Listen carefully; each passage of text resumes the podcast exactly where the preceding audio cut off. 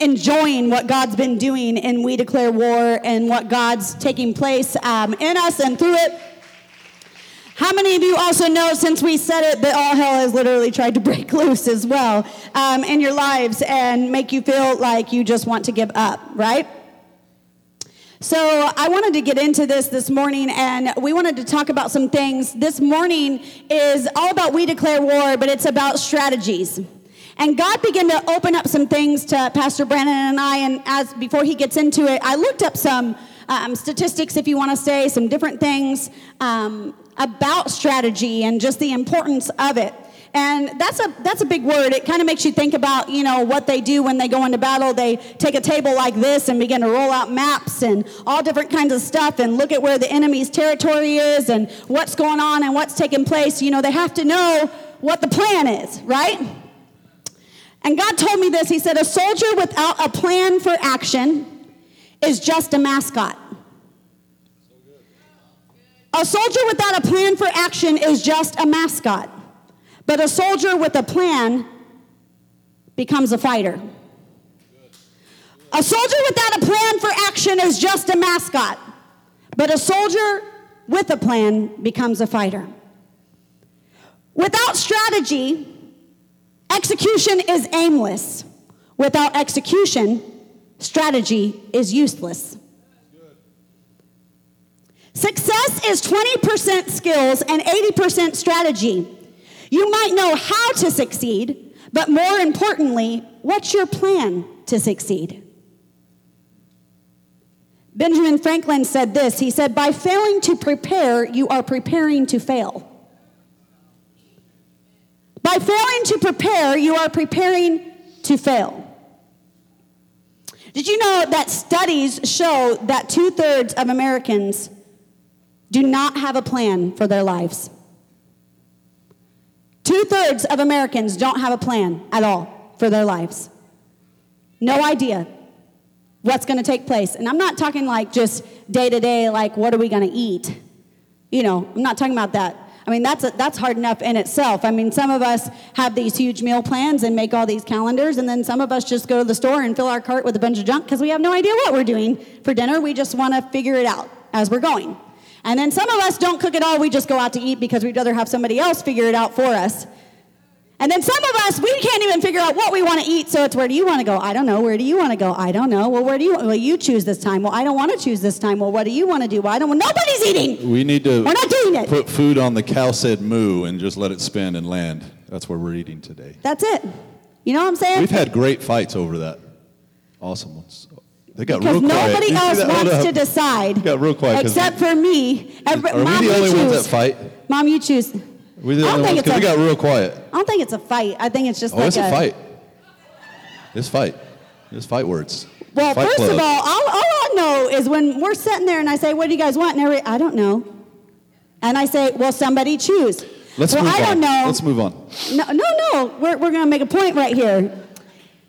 If everybody on their own kind of had an idea and a plan, then one person wouldn't be stuck making it up for everybody else, would they? Can I get an amen? Somebody better stand up to that one.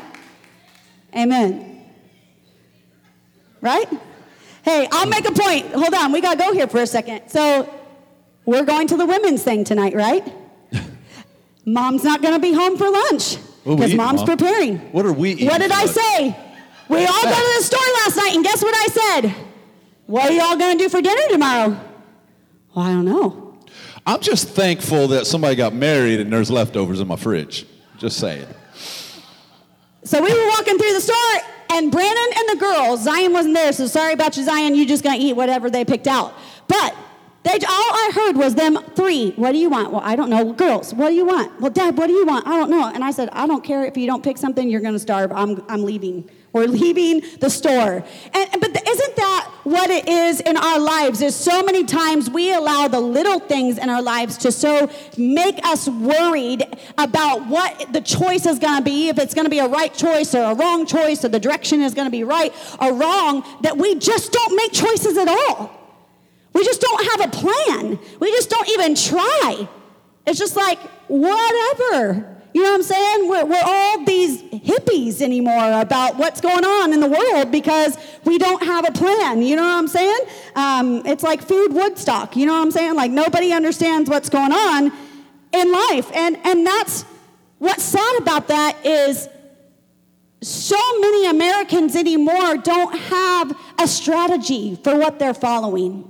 They don't have an idea where they're going. You can see it very clearly in the world right now that there is not a clear plan of what is going on in our world. There was not a clear plan what just happened across the world. It's sad. You see what I'm saying? I mean, strategy is so important.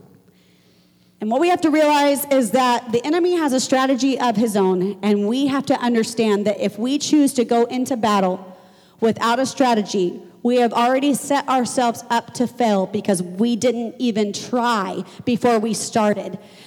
If any of you have ever read the book The Art of War or, or heard of it, um, the guy who wrote it is pretty much, he says, is a soldier wins in his mind first before he ever wins on the field.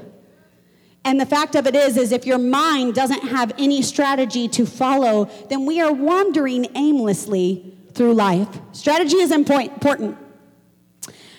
One of the things I wanted to read to you, Jeremiah 29 11 says, For I know the plans I have for you, says the Lord. See, we know this scripture, but it says, For I know the plans I have for you, says the Lord. They are plans for good and not disaster, to give you a hope, a future and a hope. And what's crazy about that is it doesn't read anywhere in it, not for me, I don't read it where it says, Jennifer knows the plans she has for her, says the Lord.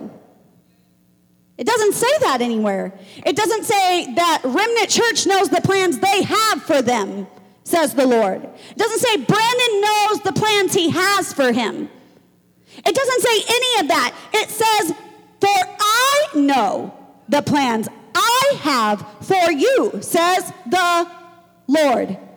And the fact of it is, is that if we don't understand where our strategy is coming from, then what happens is we are directionally guiding ourselves nowhere because it is literally has no target to hit because we're setting it for ourselves and not following what the king has said. See, what's funny is you can read and know scripture all you want, but do you know it? Do you know in your mind that God has your plans laid out? Or do you get up in the morning and try to just figure it out as you go, not ever even asking Him what His direction is for your day? And yes, do we have normal things? You can be saying, Well, Jen, I go to work every day. Yes, I know you go to work every day. Jen, I have kids that I deal with every day. Yes, I know you may have children or school, or you may have, you know, your family and things are that you can have the same things you deal with every day, but it may not be the same strategy that you need today that you used yesterday, and for tomorrow may not be the same. And if you don't ask God how to get through it, then oh my Lord, when somebody says, Where's what's for dinner, mama about to lose her head. Do you see what I'm saying? It's a strategy of how do we prepare and better plan. Maybe I don't have a meal plan for that night. That may not be my strategy, but my strategy could be God, give me patience and help me keep my cool. Do you see what I'm saying? It's all different. Every season is different, and strategy is important. Proverbs 16 9 says, We can make our plans, but the Lord determines our steps. It doesn't matter what you do, God determines where you go. So I want you to turn with us in Joshua chapter 5, verses 2 through 12. We're going to get into this about a man of God who had to know the strategies of the Lord for his daily basis, for his seasons. It says, At that time, the Lord told Joshua, Make flint knives and circumcise the Israelites once again. So Joshua made flint knives and circumcised the Israelites on the hill of the, of the foreskins. This is why Joshua had to circumcise them. All the men old enough to fight when they left Egypt died on the journey through the desert after they left Egypt. Now all the men who left were circumcised, but all the sons born on the journey through the desert after they left Egypt were uncircumcised.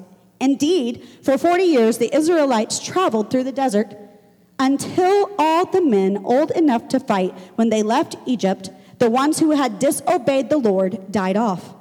For the Lord had sworn a solemn oath to them that he would not let them see the land that he had sworn on an oath to give them, a land rich in milk and honey. He placed, replaced them with their sons, whom Joshua circumcised.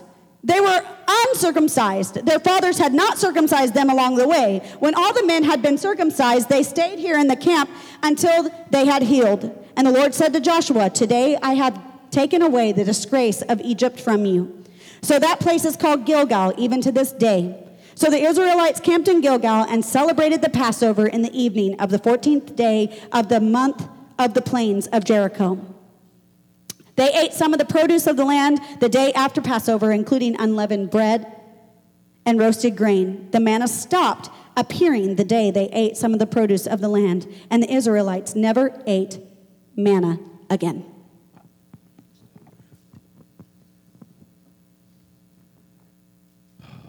My goodness. So, we're getting ready to celebrate 10 years next week. And I'm telling you right now, I struggled with this, just tossing this around. We were going to do something else, but I have to, to get into this because we're not going to be, this message is way more important than next week. It will lead us into next week. And I hope today you have an ear to hear. I hope you have an ear to hear. We need to follow after God's strategies, not yours. We've known what our strategies have done. We've seen where they've taken us. We've had issues with them. We've fell flat on our face in our own strategy. If your comfort is more important than your blessing, then you will never receive your blessing. Uh, are you ready today? Let me get my canteen going. Oh, that's old. Yes, Lord. You will never receive your blessing. Your blessing does not exist. oh, Jesus. In the parameters of your comfort. Let me say that again. Your blessing does not exist in the parameters of your comfort. When we declare war, it gets us out of the comfort zone. Because when war is declared, things have to shift and people have to go. People have to get up. And it gets us out of the comfort zone. Those of you willing to get out of your comfort zone, God is going to do a new thing in your life. Amen? The book of Joshua is one of my favorite books. That and Ephesians, they kind of parallel. It is one of my favorite books. It is a book for people who are ready to possess the land. For people that are ready to say, We declare war. A book that f- is fueled by faith. A people about to slay something. A book with people that are ready to take something, overcome something, and do something they've never done before. That is this book. That's my favorite book. A book that openly says if you are going to possess the promises of God, you have to be prepared to fight for it. God has his promises. Are you today prepared to fight for it? We can't come next week and just be like, we're, we're going to celebrate what God did 10. We're not here to just, we, we, we will do some reminiscing, but God has got something in store. I'll just tell you this if it's easy, then anybody could do it. If it's easy, the people we're talking about in the text that we just read are the children of the people that escaped Egypt. It's mind blowing. Blows my mind reading this over and over and listening to it while I do other things. How the people could see so much of God's power, so much of God's goodness. They escaped Egypt and still fell short of the promises of God. could see all that he had done. All that God did with all the plagues in Egypt before they even left. Then he splits the Red Sea. And when the enemies tried to follow them to their future, he drowns them in the sea. Or can I say, when the, their past try to catch up to their future, he drowns them in the sea. See, we need to let our past just go ahead and get drowned out by the power of God. It's, it's got to, because it's killing you guys. God even gave them a pillar of fire by night and a cloud by day because it is really hot in the desert. And it gets un- really crazy, but it gets really cold also in the desert. So he's got a huge pillar as high as your eye can see of fire just swarming within distance of them, and the heat off of that is just keeping them warm because they don't have their blankets and pillows and sleeping bags. They just laid where they laid, but the warmth covered them of God's presence. And a cloud would follow them throughout the day so they weren't burnt and they weren't just so jacked up from the heat. It gives them warmth, it gives them shade. God had some climate control. God made bitter water sweet so they could drink it, so it would be good for them. When they couldn't drink it, it was all jacked up. He turns it sweet enough so that it could quench their thirst. God allowed water to come out of a rock. He's so good, he makes the first water fountain gets water out of a rock, and this rock follows them and, and has water for them out of a rock. That's the God that the, the people of Israel were following. There are some things God does for you in your life just to show you that He's God. Just to show you that He's God. To prove to you that He is able to deliver you. Isn't it crazy that God can do spectacular things for people who remain unthankful? Kind of like us. Sometimes the people you do the most for treat you the worst. You almost feel kind of what God felt. You do so much and they treat you the worst. Imagine how God must feel when He brought you through hell and high water and you forgot Him and went back to doing your old thing. They're getting quiet now. the book of Hebrews kind of puts it in a, uh, in a perspective. I'm just going to just kind of say it. Puts it into perspective about that situation. Basically, the, the problem with the children of Israel was the word was not mixed with faith in them that heard it. That was the problem. There was not faith mixed into the word. They saw all that God did, complain, complain, complain. And you would have thought after the first plague, it was good enough. You would have definitely thought when the sea opened up, it was definitely good enough. You would have thought when manna fell from heaven, the best bread you could possibly have, your grandma's bread ain't got nothing on that. That they would have just known. But then they complain and they need ravens to go ahead and send them some. God's like, here's some birds to send you some other stuff. You would have thought. And how God feels and, and, and, here's the reality of that he got tired of their unbelief and he decided to let their carcasses drop in the wilderness.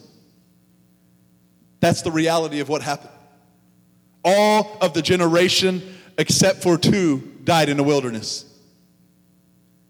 These are not those people we're talking about in Joshua. These are their children. These are not the people born in Egypt. These are the generation of people born on the run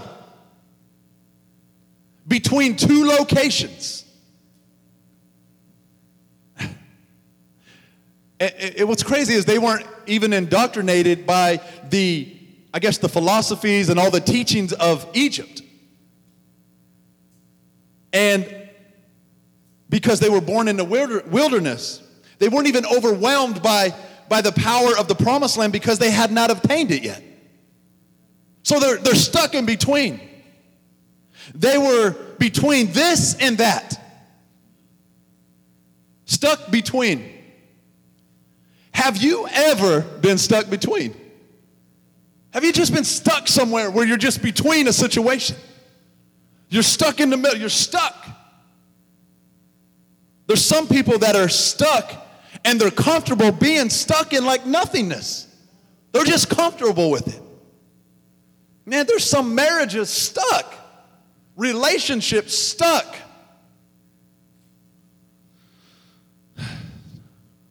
It's not quite this, it's not quite that, just stuck. And see, what's crazy is the Lord, He doesn't even like it. He does not like that. Because He says, you're either going to be hot or you're going to be cold. Because if you're lukewarm, stuck, I'm going to spew it out of my mouth. Don't get stuck. Don't get stuck. These young people have now came to the testing ground. There's always strategies to do something. Isn't it funny how you can think in your mind that you escaped going through what other people go through? You escape going through what they're going through. If you're not careful, it can make you arrogant, though. But if you just keep on living,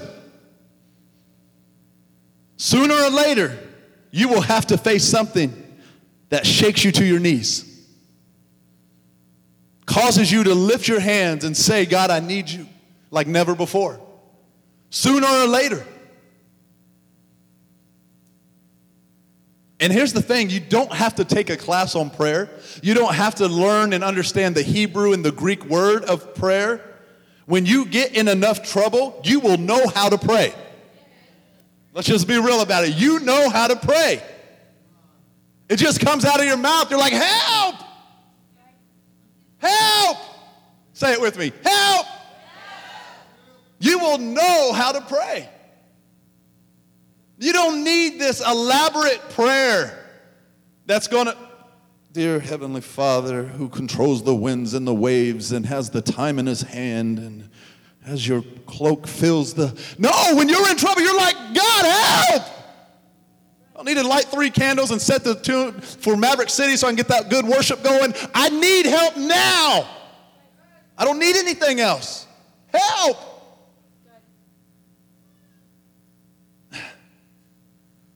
Have you ever been in that kind of trouble? And then it's an emergency. And all you can yell is help. And it's, it's, it's serious, and you just got to pray to God. Shaking you to your knees because you need the help. And see, listen, your distress signal might bother the people around you. And even the person next to you.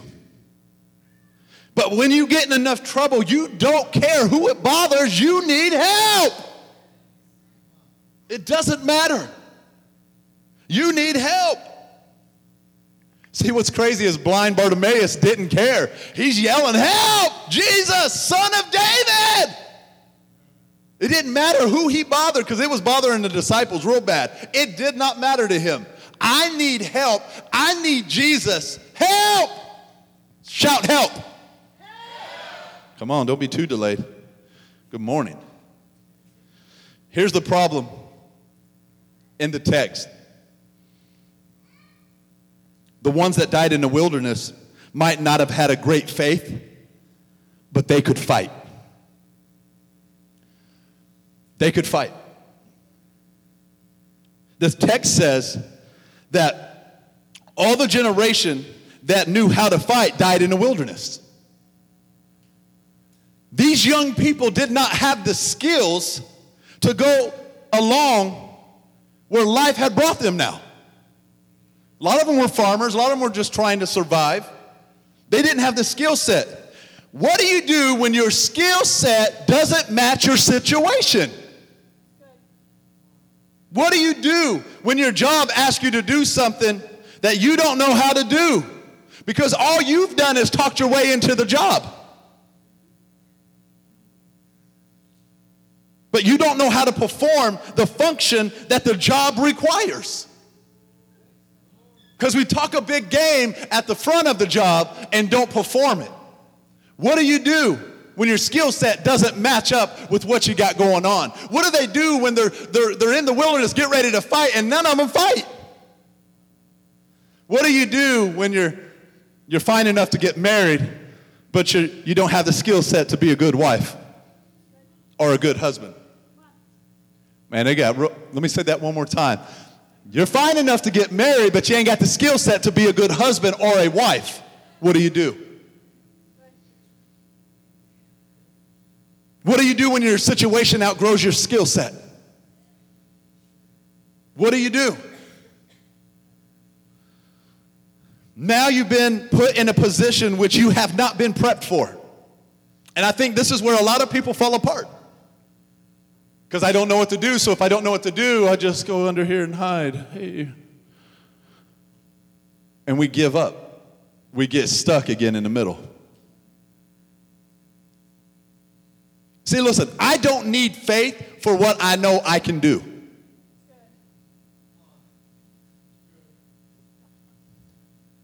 But when my life has put me in a situation, I need faith. When my life has put me in a situation, I need help. Help. They were in Gilgal. It was the last stop before the promised land. Sitting in this place, Gilgal, the last stop. They've, they've made it over, and here they are sitting, waiting. And I, can I just say something to you, church, before next, next week? This is your last stop before the promised land. I think they want to stay there, I guess. Let me say that again because I don't think your ears heard me. This is your last stop before the promised land. Amen? Man, that's good. Hallelujah. Woo! But see, this is the problem we have. People don't know how to function anymore. Get excited for the promised land and the goodness of God. We're, we're, too, we're, too, we're too bougie for it. We're too wrapped up. I wonder what they're going to think. I don't care. I will get undignified for that promised land. I've done enough. I've come too far not to get over there. This is the last stop before the promised land. The last week before we go over and cross over to year 10. This is the last stop. Can't you see it? Can't you see the walls are just right over the corner? This is the last stop. You're right on the edge. You're right on the verge. If you get this right, your breakthrough is on the other side. If you get this right, something's about to happen. Let me say that again. Something is about to happen. See, God's got us try. He's been trying for years. You get so complacent. You got to put some oil on your joints. He's trying to stir you up. Something is about to happen. Quit sitting idle. Quit sitting with you. Amen. Amen. Help. You're scared because I'm shouting. But get excited about the things of God. Something's about to happen. And you got to get excited about who He is. Man, we're so consumed with culture these days. We're way more consumed to be excited about everything else. And if you're a young person, you're definitely excited when your numbers go up, when you're trending, and all that kind of stuff. But be excited about the things of God and the promise that He has for you. That's what's exciting, nothing else. Grandpa, I'm sorry I'm yelling. I love you. Woo! Something's about to happen. At the moment that they were about to possess the promised land, was also the moment they ran into the biggest problem they've ever faced, the biggest crisis they've ever faced. When you see it and you know it's right on the edge, and you know, like God's called you to do, you, you face the biggest problem. Isn't it funny how it can be the best time and the worst time all at the same time? In your life at that same moment? Isn't it funny how things can be going so wonderful on this side and all hell break loose on this side? This and that stuck. Let me break it down for you so you can see this. Here they are about to possess the promised land with no experience to match with the opportunity that's at hand. Sometimes an opportunity is not a blessing if you're not prepared for it. We jump off, we, we jump too fast for opportunities. We've gone in quick opportunities. But is it an opportunity or is it just your emotions doing tricks on you again? Got to be in God's will in the whole thing. And you have to stay focused for what God called you to do. And so these opportunities come, and it's like, it, it, am I prepared for it? It's a terrible thing for a door to swing open and you're not prepared to go in it. They wouldn't, listen, they wouldn't have been afraid to fight. Their fathers fought. And like we said last week, they fought Amalekites. They beat them half to death. Joshua took some men and they just went for it. That was the first time they really did anything. So well, they weren't kind of afraid to do it, but they weren't skilled at it. And here's what's crazy is now they're getting ready to come up against Jericho. Jericho! A big old city with huge walls. Shut up. All shut up. You ain't getting in. You ain't getting out. Walls that surrounded the city. They said that Jericho was so advanced that they had chariots running around the top of the walls. So if you could fit a chariot, those walls had to be pretty, pretty wide. And you're dealing with a bunch of farmers with some pickaxes and other things they created in the wilderness. Wandering in the wilderness, about to fight with no experience. It couldn't have been that they could have took on the other cities that were a lot smaller. God's got them right here to take on the biggest city and watch it fall first. The most fortified place. And if that was not enough, which that was enough. It's in Gilgal that Joshua goes out. I'm going to take a deep breath. And gets a flint stone and sharpens a knife to circumcise all the men. If that wasn't enough.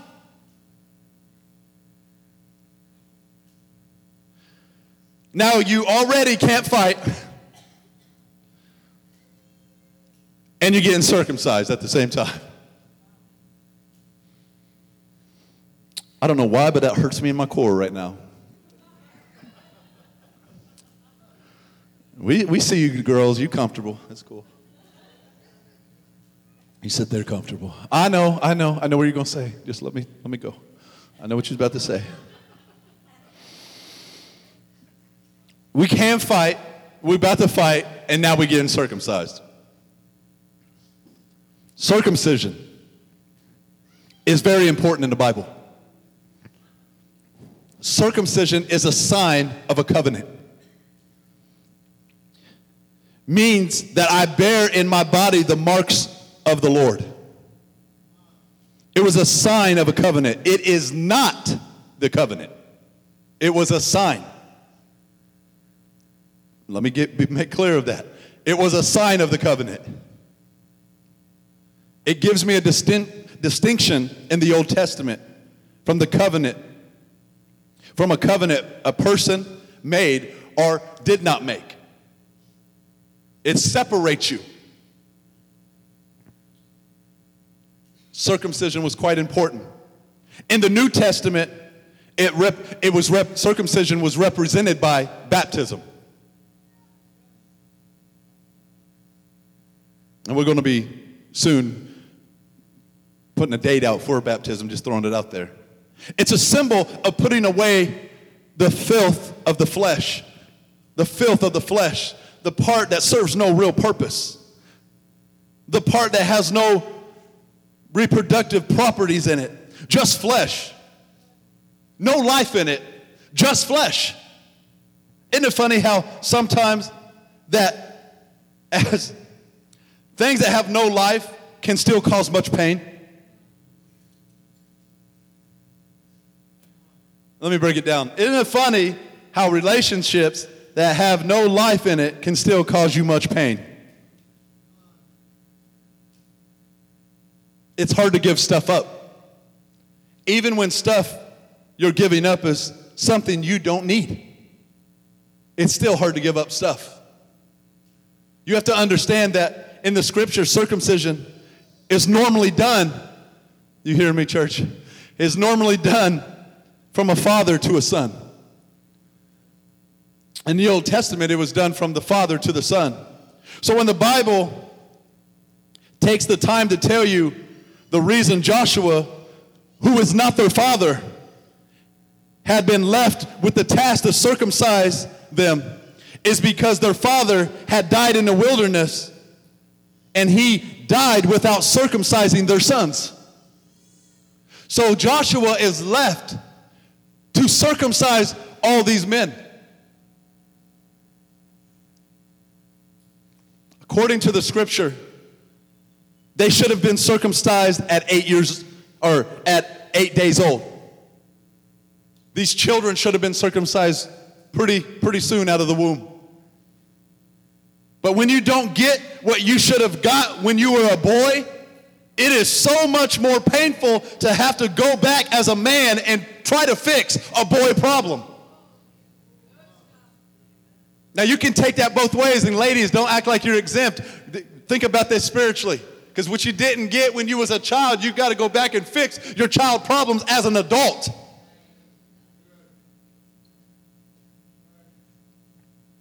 It's out of sequence. It's out of sequence. At eight days old, yeah, you circumcise them, they cry, they squirm, you put a bottle in their mouth, they shut up. They go to sleep, they heal. That's what happens. Basically, they eight days old. But now you're an adult who is about to get circumcised. That's a whole different dilemma. You didn't get what you should have got as a child. And now messed you up as an adult. Just as you are on the verge of possessing your dreams, you have to take a break and have to fix a child problem. I'm telling you, God wants to fix problems today before the promised land tomorrow. You got a week to get your affairs in order. My, oh my. Because it didn't get fixed when it was a child, and we've made our life we have forced this, this cycle of, of our life, and that's how we live now because this happened when I was a kid, and it's wrapped around my life now, and this is my attitude because of this moment back here. And God's like, I have a strategy, but I gotta take you back to fix what didn't happen when you were a kid. But as an adult, let Him do it. Help! Help!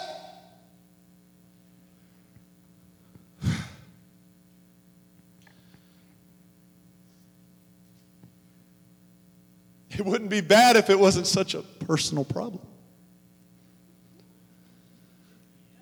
It wouldn't be so bad if it wasn't so personal.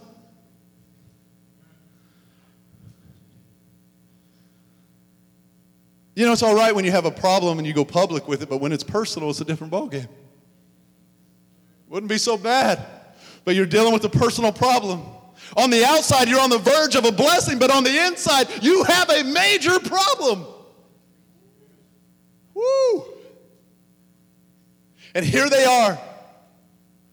Oh, now Joshua having to go and fix their problem that their father should have fixed when they were a kid.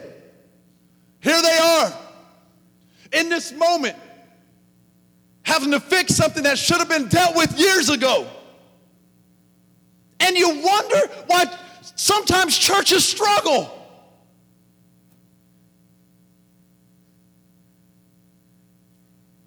Because we're broken. And some of the stuff that wasn't even our fault. Things that happen, and but God's like, listen, the strategy I'm trying to do, you got to go back though. We got to do something to fix what didn't happen when you were a child. I guarantee those men were like, You got to be kidding me. I'm a grown man, and you gonna try to be cutting down there? I love, I love God. But God told him, He said, You're gonna circumcise every one of them. Every one of them. Because that was the covenant, that was the deal.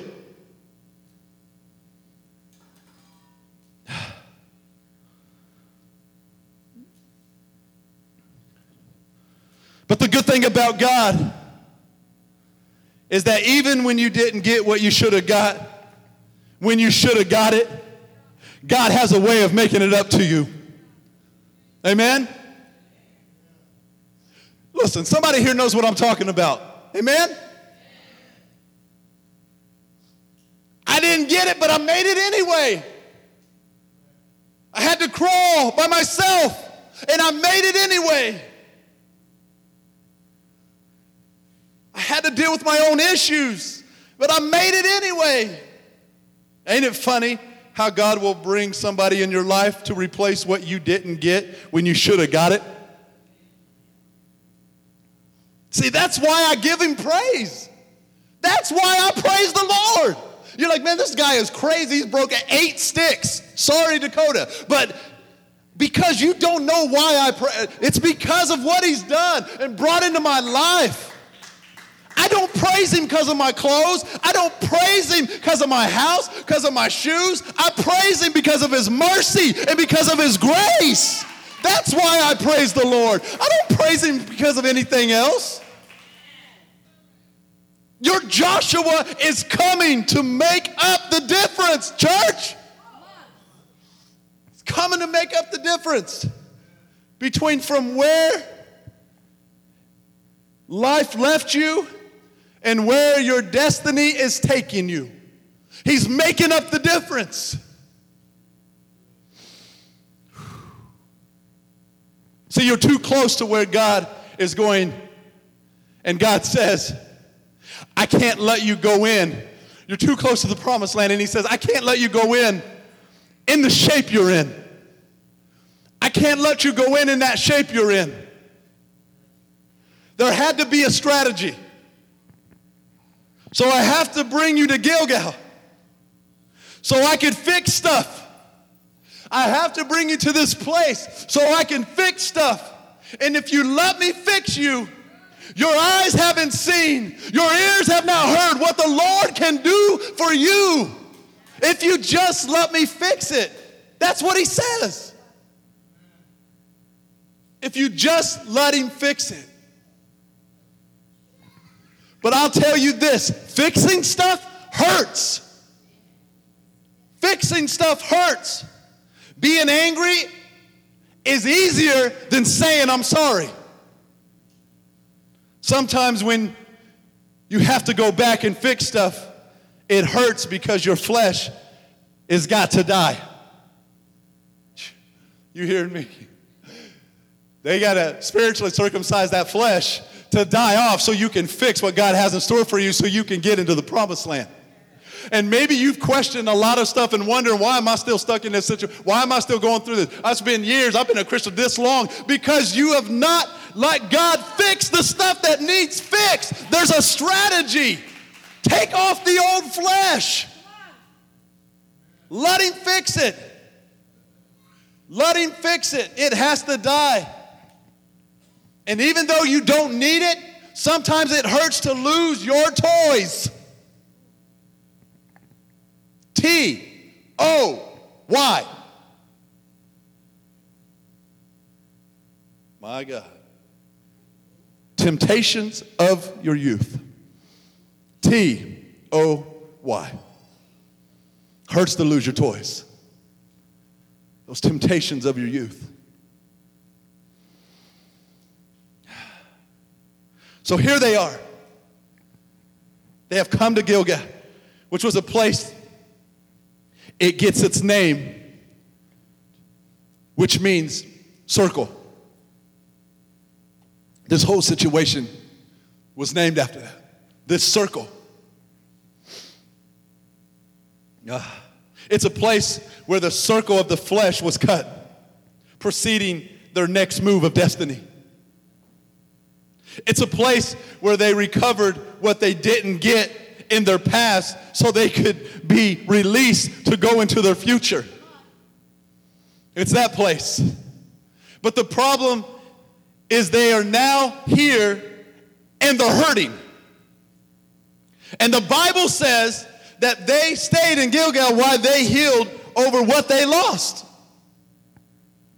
They stayed and healed over what they lost. At a time when most preachers will tell you all of what God will give you, I want to tell you today what He will take from you. It's not popular, it's not even going to be trendy. but on your way towards heaven, on this path that we call life, there's stuff that He will cut away. There's stuff that he wants to prune, and we like that tree that we've made. It, it's good, but listen, this one part's dysfunctional because if he can just clip that off, you can grow even higher than you've ever been before. But you've got to be willing to let go of that thing from the past that has held you up. Let him hold you. Help!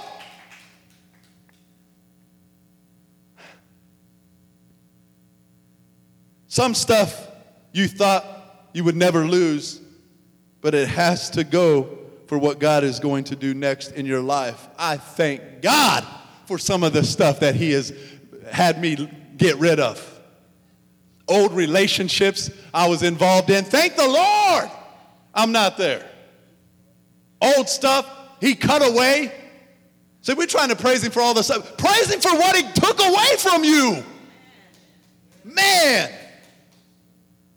See, He's not going to be your Santa Claus. Just keep giving you stuff to play with without making you man up or woman up and cut away what is standing between you and your destiny and your purpose. We get comfortable just playing with the toy and watch the train go round and round. He's trying to cut something. Cut it away. Holler, cut it away. Cut it away. Cut it away. You got to cut it away. Cut it away.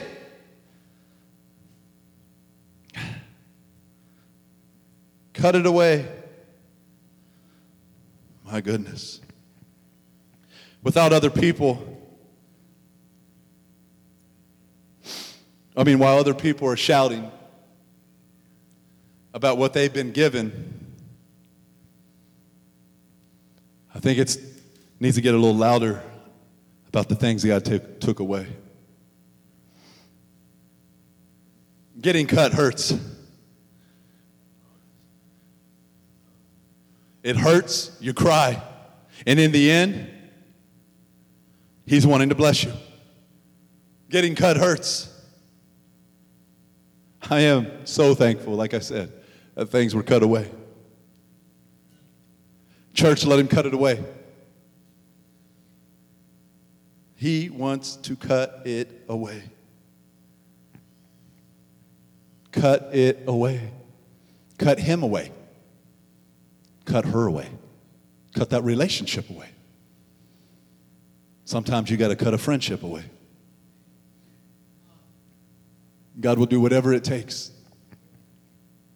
Cut it away. There's a strategy, and we declared war. Got to cut it away. He wants to take you to the promised land.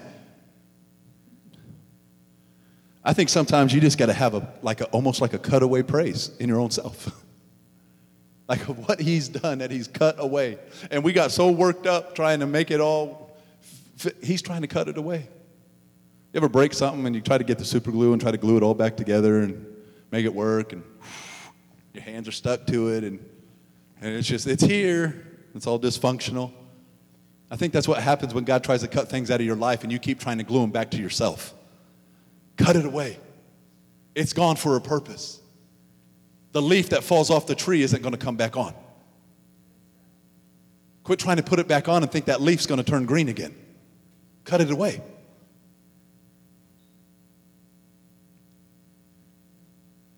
Whew. Cut it away. Losing stuff is only a sign that something is better is coming. They got cut, they got hurt, they had to heal up because something better was coming. They were right in reach of the promised land. The next part says, when they got healed, y'all in here? The next part says, when they got healed, after they got a little healed up, that says that they ate corn from the promised land. And when they tasted what it was in front of them,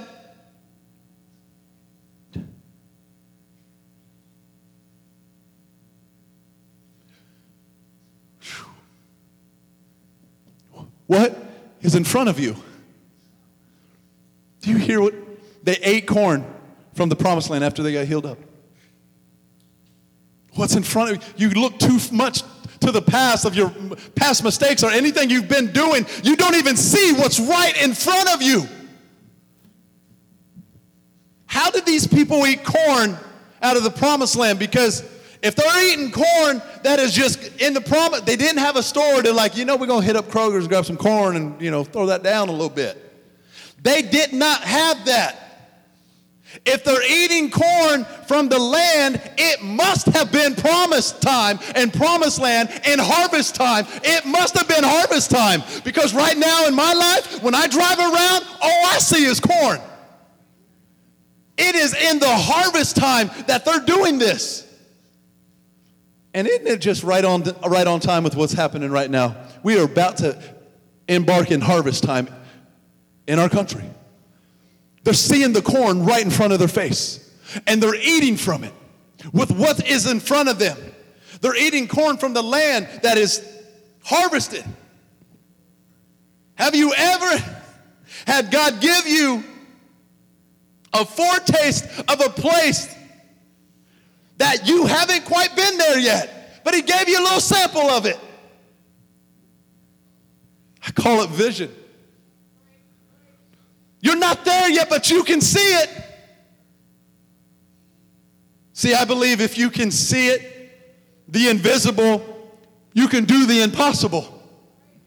Have you closed your eyes and opened your vision and seen what God can do? You can't help people that can't see nothing. You can't help people that can't see. You all walking around trying to hold somebody and they can't see nothing. You can't help people that don't see nothing. I believe if you can see the invisible, you can do the impossible. But you can see something, you can do whatever you see. If you close your eyes and open your vision, you can see it. And if you can see it, you can do whatever you see.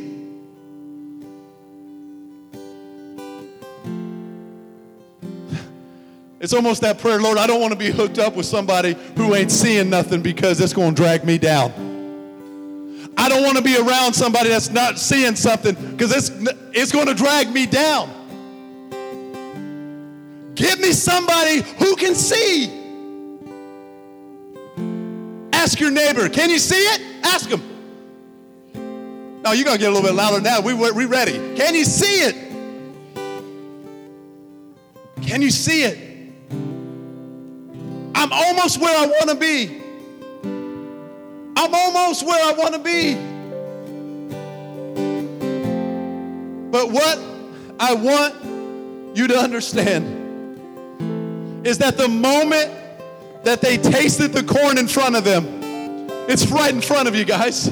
The moment they tasted the corn in front of them, the manna that had been blessing them ceased. No more. You guys are going to have to turn that down a little bit. Because I, I still got a, a couple more things to say. The manna ceased. No more manna. The moment Here's what the Lord says Don't be afraid when your old blessing stops because it's a sign that a new one's coming. Don't be afraid when the old blessing stops. It's a sign that a new one is coming. It's beginning. It's about to happen. So now, let's set the stage. We got a bunch of young men who have no skills to match up with the situation. They're poorly equipped for where life is taking them. They're trying to be something that they don't know how to be. They're trying to be something that they don't know how to be. And nothing is funnier than seeing my son when he was a little bit younger, trying to walk around in daddy's shoes, trying to be something that he don't know how to be yet. Clomping around in big shoes. Look, dad. Not knowing how to be. But isn't that what most of us do? Play a role and act like something on the outside that's not happening on the inside? So God brings them to Gilgal. And so that the inside of them could catch up to what was going on on the outside of them.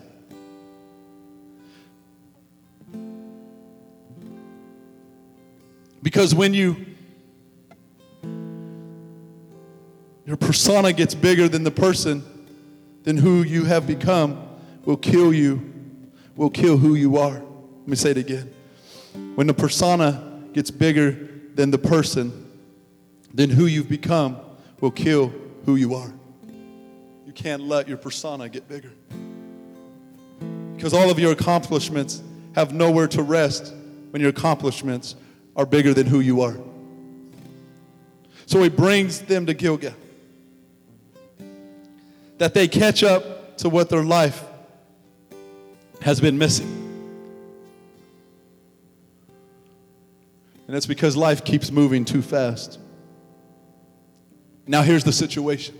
I'm Closing. They have no skills to go forward, but they have a situation to go forward. They just went under the knife, just had a painful surgery, to say the least.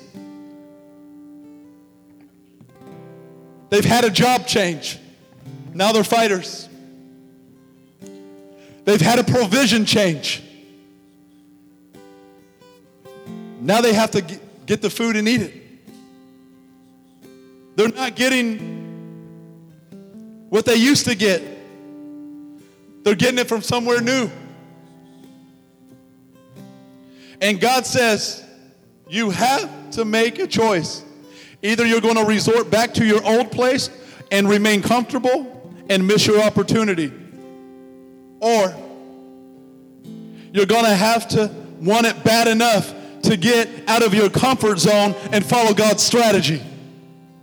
You have a choice. I'll tell you this every major blessing that I've ever received, I've gotten in a way it's made me uncomfortable. It was always far out of my comfort zone. And what's crazy about that now is that I'm addicted to being uncomfortable. I don't want that comfort anymore. If it don't scare me, I don't want to do it. If it ain't edgy and half crazy, it ain't happening. I'm not interested in it. But it's something I can't pull off by myself. I gotta stay up all night and pray about it. It keeps me awake. The things that God wants to do. And so here they are. They've, they've had all this happen. So they're in the promised land, but the promised land requires that you forsake your comfort to attain your destiny. And that's why most people never evolve. Let me say it again. Most people don't evolve because they like their comfort. They don't want to forsake their comfort. And they'll go through the motions. Excellence requires discomfort, church. Excellence requires discomfort. Listen, you're going to be sore, but you're still going to get there. You're going to have to learn how to be satisfied with the new cuisine, the new meal that you have to provide. Because listen, God said, I'm no longer feeding you from heaven like that. The way I did feed you. You're going to have to do it. I know it's going to hurt. I know you're still hurting, but there's a wall that has to come down. Something has to get cut. Something has to be destroyed. I want to take you to the promised land. You ready for this church? For the first time in my life, I started to really understand what the wall of Jericho was all about. We've read this wall. There's a breakthrough on the other side. We get hype about the breakthrough, but we forget there's a fight after the breakthrough. You want that breakthrough? You better be ready to roll up the sleeves and swing something. Because you about to fight whatever's on that other side of that breakthrough. But I started to understand something. You remember the strategy God gave him at Jericho, okay? It's the only city in the Bible that was taken down through that plan.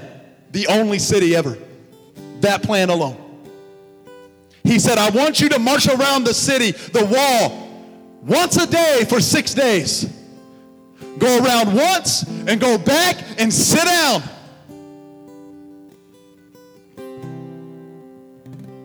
See, at this point, I never took in consideration that these boys just been under the knife.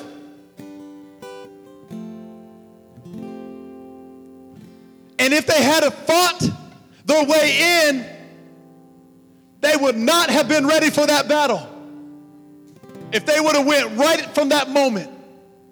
These boys just got under the knife.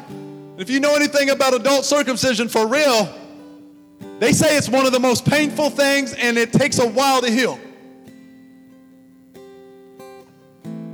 They wouldn't have been prepared to fight if they would have just walked in. It's like, we're going to climb the wall and fight.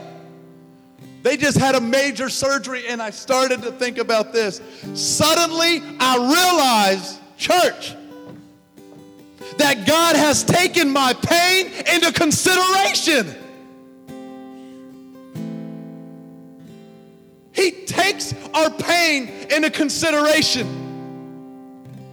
See, hold up. All you functional people, you probably don't understand what I'm talking about. But us dysfunctional people,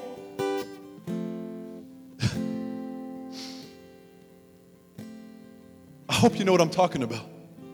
God said, I know you're dysfunctional. I know you're not well yet. But if you just follow my advice, if you, ju- if you just take the strategy I'll give you, uh, e- even for a wounded person, I will still take this, you will still take this city as a wounded person. Just follow my strategy. Just march once and go sit down and rest. I know you've been under the knife. Just walk around, don't say a word. Walk slow, walk steady, and sit down. I know you just had something dramatic happen to you, but just keep walking for six days and then sit down, rest, sit down.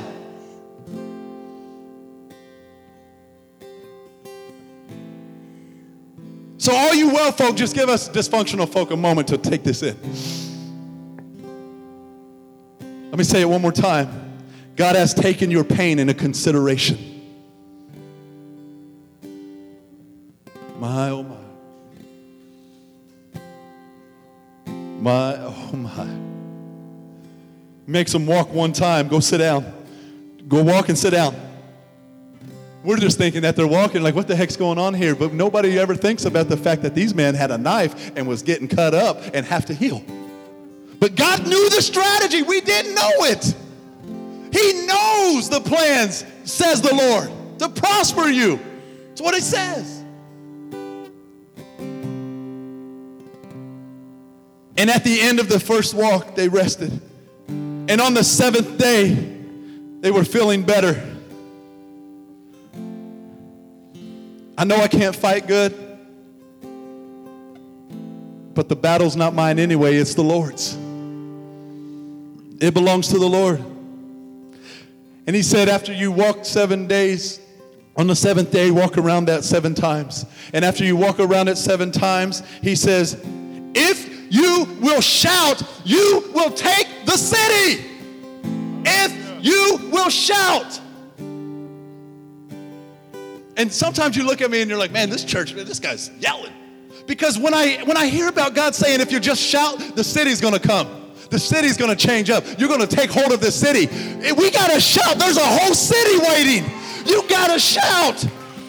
Because this is a spiritual battle. So your shout, your war cry, we declare war, is gonna take the city. If you just shout. I'm talking shout where you can't breathe anymore. Ah, screaming when your kid works so hard to do that very thing you saw him do and make a play or kick a field goal or put it in the net or and you're like, whoa! Yeah! You did it! Where all they hear is you. And if you will just shout, you will take the city. And when you take the city, God has a plan again, another strategy. Just shout. I don't know who I'm preaching to today. Y'all can stand with me. I know you've been sitting, your booties are all tired and stuff. And stand on up. I don't know who I'm preaching to, but I'll tell you this the rest of the year, God is going to try to, He's trying to take you out of your comfort zone. 2021, the rest of this year, He's taking you out of your comfort zone. If you just quit turning around and look forward, your provision is right in front of you. They ate what was in front of them. Yes, do you have to go somewhere and heal up? That's where they went. And they were still healing as they were walking. That's why he told them to march. As we declare war, as we follow the strategies of God, don't fight in your flesh, but fight in the spirit. Lift it up in prayer. If you call on the name of the Lord, He will deliver you. He will. What needs cut? It's time to step into the strategy. What needs cut? Help! What needs? What is God trying to do? And for some of you, that was pretty deep. Because what has happened to you when you were younger that didn't get fixed? That's real deal. Do you want to live the rest of your life like that because something happened and it didn't get taken care of? The city was shut up. The walls, again, were wide enough to take a chariot over it. The men had no experience and was under the knife.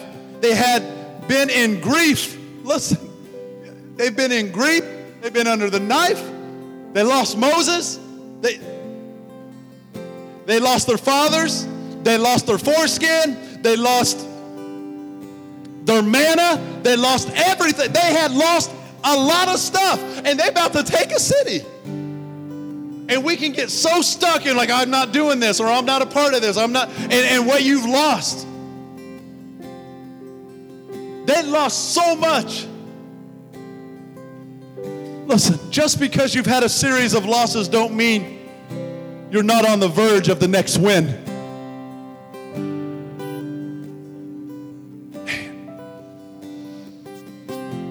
See, the Bible says they marched around six days, once a day. On the seventh day, they marched seven times. And, and then God does something crazy because his strategies are, his ways are higher than your ways. Because if they were my ways, my way would have probably been different than his way. But he does something crazy. You're already out of your comfort zone. You're already half sore from walking. You're already uh, about to fight someone who's uh, more skilled than you. And God says, I want you to believe me so much that when you shout in front of these walls that haven't even moved, I want you to believe in me so much that when you take a shout, that you know by faith that these walls are going to move. You're going to shout in front of a wall that has not fallen yet. I want you to just to shout. to have that kind of faith. If I could say anything, I want you to follow the strategies of God when it doesn't make sense. And most of the time, let's just be real about it, it doesn't make sense. Because our minds and our thought pattern do not add up to His. But He tries to give you glimpse of things. And He just wants you to follow the strategy. He might have to take you to Gilgal to get healed up and get ready for the blessing. And when you're ready, needs, needs you to turn forward and face forward to grab your provision and get ready to walk around and take on the city.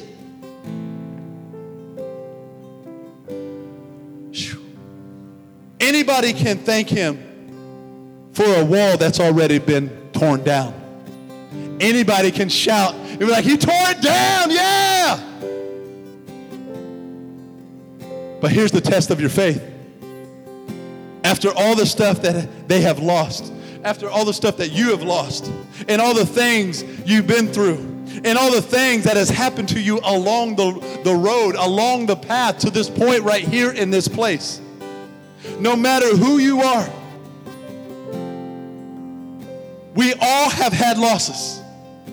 We've all been through it. No matter how pretty you are, no matter how sophisticated you are, you've had a loss. No matter how rich you are, you've had losses. They may not be on the other side, but on the inside. They may not be on the outside, but on the inside. You bear scars from the stuff you've lost on the way. Maybe nobody sees it, but it's on the inside. And I'll tell you this God says this. God says to them, in the face of all this, I want you to believe me so much that you praise me as if I had brought down something that is still standing right in front of your face. I want you to praise me as if it's been brought down, but it's still standing right in front. Your, your, your, your, your, your frustration still in front of you. I want you to shout it down. Your, your, your, situ- your health problem is right in front. I want you to shout it down. I want you to have enough faith to look right at it dead in the eyes and say, Go! No! We win! You have to open your mouth to God.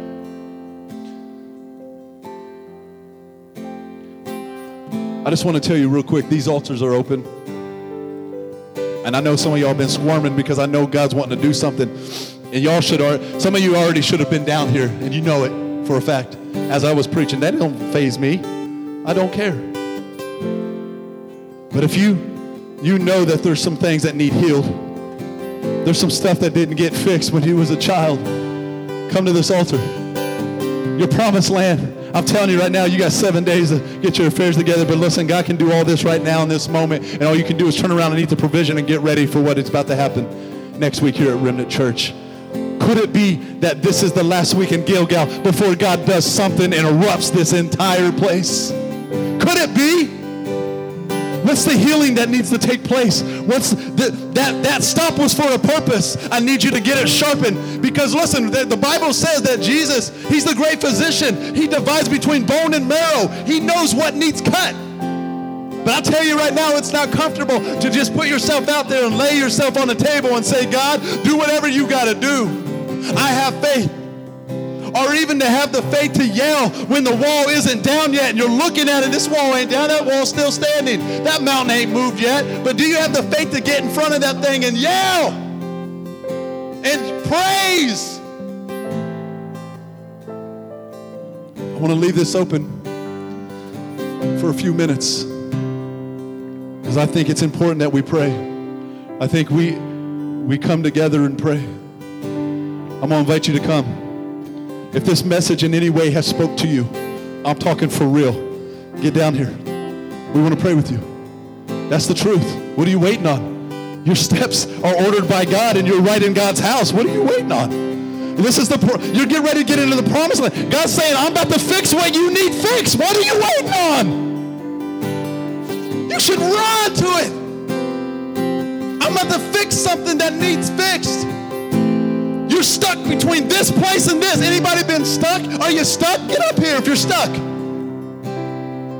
Anybody got these pains from the past that you're just stuck on and you can't get because something happened to you when you were younger? God's got the tool to fix it today.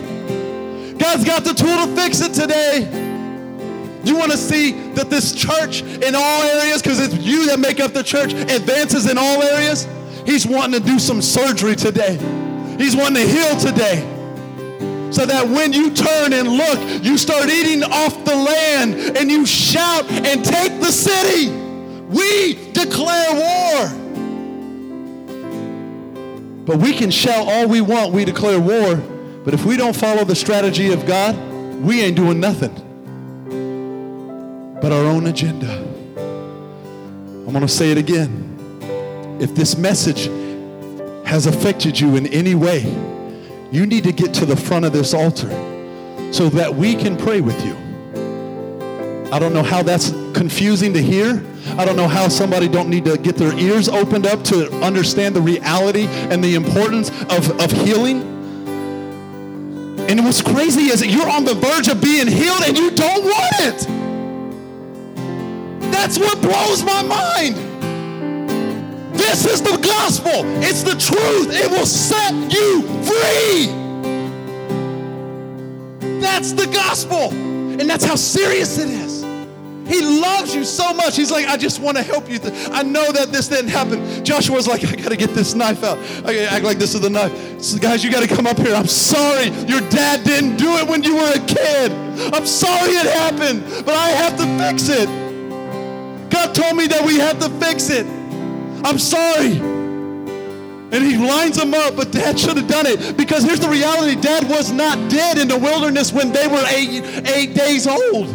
He just didn't do it. Something just didn't happen. And you wonder why some things happen because, in the bottom line, your life is shaped around some of the hurts you've had. And I'm telling you right now, you will not go to the promised land stuck in your past.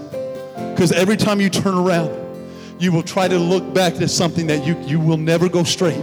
You will always go at an angle. You will always drift, and then everybody's over here, and somehow you've lifted up, over here because you keep turning your neck back to a situation. And God is like, just keep your eyes on me, the perfecter of your faith. Keep your focus on me. Hallelujah.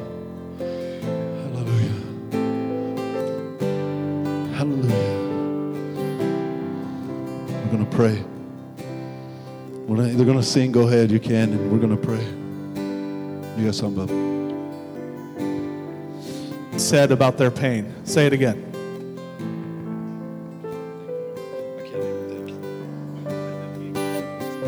Yeah. That, that he acknowledges their, their pain. Let me, I know, I know what I said. Yeah, yeah, yeah, yeah. Uh, I realize that God has taken my pain into consideration. That is so rich. Listen to this. Colossians chapter 2, verse 11 through 14. Man, that's got me stirred. Through our union with him, we have experienced circumcision of heart. All of the guilt and power of sin has been cut away and is now extinct because of what Christ, the anointed one, has accomplished for us. For we've been buried with him into his death. Our baptism into death also means we were raised with him when we believed in God's resurrection power, the power that raised him from death's realm. This realm of death describes our former state. Say, former state. For we were held in sin's grasp, but now we've been resurrected out of that realm of death, never to return. For we are forever alive and forgiven of all our sins. He canceled out every legal violation. Woo! He canceled out every legal violation we had on our record and the old arrest warrant that stood to indict us. He erased it all our sins, our stained soul. He deleted it all, and they cannot be retrieved. Everything we once were in Adam has been placed onto his cross and nailed permanently there as a public display of cancellation. If you don't shout at that, look at what he just did. Look what he did. And we can live in it when we surrender our hearts to him. Jesus. Jesus. That's so powerful. Man, he's so good. He's so good. See, when that all was said and done, all that went down, and then there's this angel, and Joshua comes up and he's like, Are you for us or are you against us? And he's like, I'm neither. I'm for the Lord. It was an angel. And sometimes what we got to be careful with is because we can get so selfish is that are you for me or are you against me? Because if so, I'm going to make strategies around my own my own protection here. Listen, you got to be for the Lord. And I'm telling you right now, God wants to do something incredible. He's, he's ready. Are you ready? Are you stuck between this and that? He wants to cut something out. He wants to get rid of whatever it is. He wants to heal it up. He wants you to follow his strategies. We're going to sing. I'm going to pray with them. And I'm going to tell you one more time if you want to come, we want to pray with you. Just take a moment with where you are, and then we're going to get out of here and just soak in this word. Go back and reread it. Read what happens next. It's amazing. God has crazy strategies. Sometimes we don't even realize we just got to quit overthinking them.